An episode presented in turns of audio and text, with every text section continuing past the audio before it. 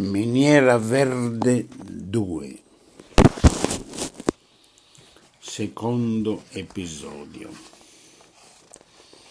Proveremo a fare qualche correzione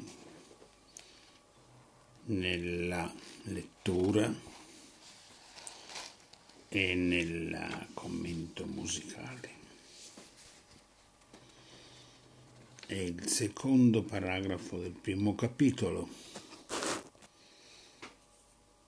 nella zona montana che va da Isnello a Polizzi Generosa. A metà strada una costruzione quadrata e solida, sobria e severa, la caserma della forestale.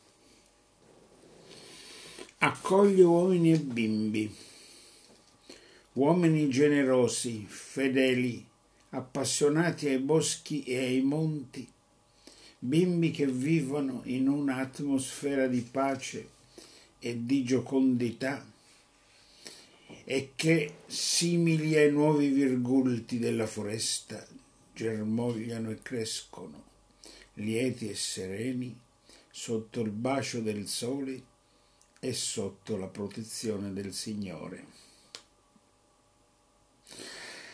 La caserma, con la severità e l'armonia delle sue linee, sembra dire in quegli sperduti recessi della montagna è qui l'autorità dello Stato, con le sue leggi e la sua giustizia. Vi alloggiano un maresciallo comandante, un brigadiere, e quattro agenti forestali con le famiglie. Il maresciallo ha 40 anni. Sulla divisa spiccano le decorazioni. Ha partecipato a due guerre. Si trova in servizio da più di vent'anni ed è qualificato ottimo per l'attaccamento al dovere è un tipo a sé. Si co- contraddistingue per il suo carattere bonario e tranquillo e per la mania di filosofare su tutto. Segue una sua massima personale. Tutto ciò che avviene è voluto dal destino il male provoca il male e si distrugge da sé. Il bene è figlio di Dio e verrà sempre a galla. Da tutti è ritenuto persona superficiale e buontempona. Invece è molto bravo e modesto e ha una preparazione di primo piano accoppiata ad, grande, ad un grande amore per la foresta e a buon senso pratico.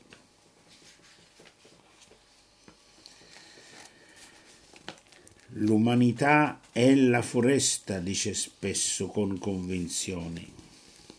La foresta è come l'umanità.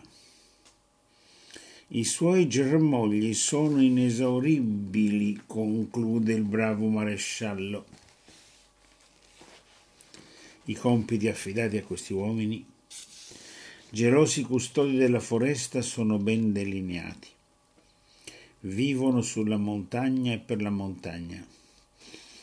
Si preoccupano di assistere a tutti i lavori che si eseguono nei boschi e nelle sistemazioni montane. Vigilano sui vivai. Provvedono alle semini e alle piantagioni e seguono con passione lo sviluppo delle piante, disciplinano la vita della foresta, tutelano l'osservanza delle leggi. Vita silenziosa ai margini dei centri abitati, che serba la suggestione e la malia degli antesignani. Non vi è angolo della foresta che non conoscano Non vi è dirupo che non abbiano esplorato, non c'è ascensione che non abbiano azzardata. Notte e giorno sui monti, o lungo il corso dei torrenti, o attraverso valichi sperduti, in continuo movimento, a piedi o a cavallo, presenti ovunque, pronti a intervenire per salvare un sinistrato, per comporre un'avvertenza, per sorvegliare i lavori e applicare le leggi della foresta contro i ladri, gli speculatori disonesti, le prepotenze, i cacciatori di frodo e gli atti di sabotaggio.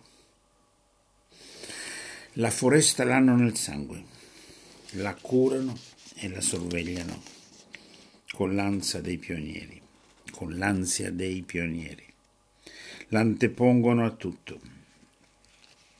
La foresta li pervade del suo fascino di albe e tramonti li accoglie nei suoi sentieri, nelle calde giornate estive, rifrigerandoli all'ombra dei frassini e dei faggi.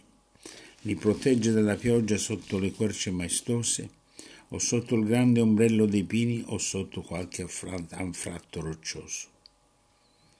Conducono un'esistenza semplice, quasi primitiva, nobilitata dal lavoro che compiono e dalle imprese che intraprendono.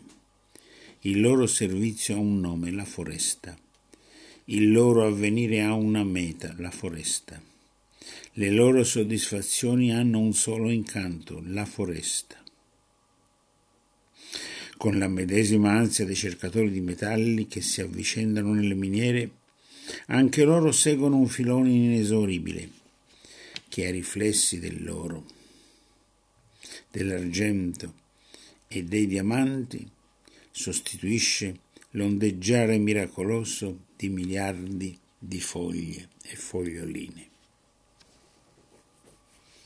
La foresta è una bella miniera, una immensa miniera fatta di granito a cui si aggrappa un verde di tonalità varie nella penombra dei rami, dal cupo tenue dal giallastro al rosseggiante una miniera verde i cui pozzi, anziché sprofondare nella terra, convergono al sole in un canto di colori a cui si accoppia la magica danza delle piante in fiore.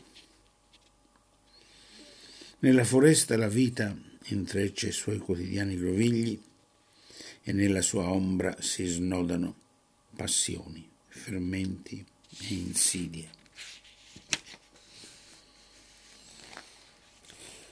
Il comandante quel mattino, come di consueto, era pronto. Dinanzi alla piccola caserma con i suoi uomini tutti sull'attenti, con gli occhi rivolti al pennone sul quale si issava la bandiera.